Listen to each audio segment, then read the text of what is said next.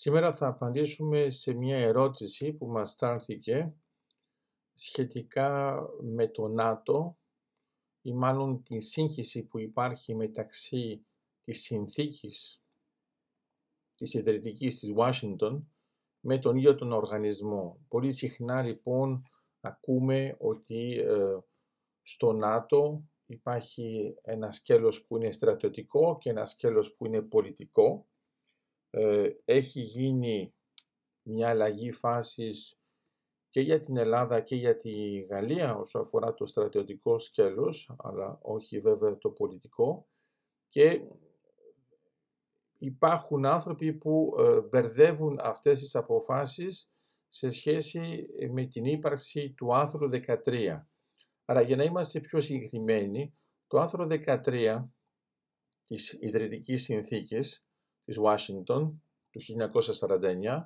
αφορά την ίδια τη συνθήκη και όχι τον οργανισμό. Άρα αυτό που προβλέπει το άρθρο είναι ότι άμα ένα μέρος ζητήσει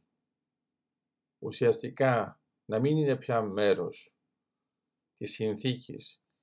και αυτό έχει δικαίωμα να το κάνει αφού έχουμε περάσει τα 20 χρόνια, πράγμα το οποίο έγινε το 1969, μετά από ένα χρόνο θα μπορεί όντως να μην είναι πια μέλος της συνθήκης. Αυτό σημαίνει τι; Σημαίνει ότι θα πρέπει να σταλεί στην κυβέρνηση των Ηνωμένων Πολιτειών της Αμερικής αυτή η καταγγελία και είναι αυτή που θα ειδοποιήσει τις άλλες κυβερνήσεις για αυτή την απόφαση. Αυτό αφορά καθ' αυτού τη συνθήκη και ουσιαστικά οι αλλαγές φάσης που έγιναν δεν αφορούσαν τη συνθήκη, αλλά αφορούσαν τον οργανισμό. Άρα η ιδρυτική συνθήκη, η οποία μάλιστα μπορεί και να αλλάξει όπως ε, το προβλέπει ουσιαστικά και το άρθρο 12 και να υπάρχουν τροποποιήσεις, αυτή η συνθήκη δεν είναι το θέμα μας σε αυτές τις αλλαγές και μην ξεχνάμε επίσης όταν την εξετάζουμε ότι ε, οι μόνες γλώσσες που είναι γνήσιες για τη συνθήκη όπως το προβλέπει το άρθρο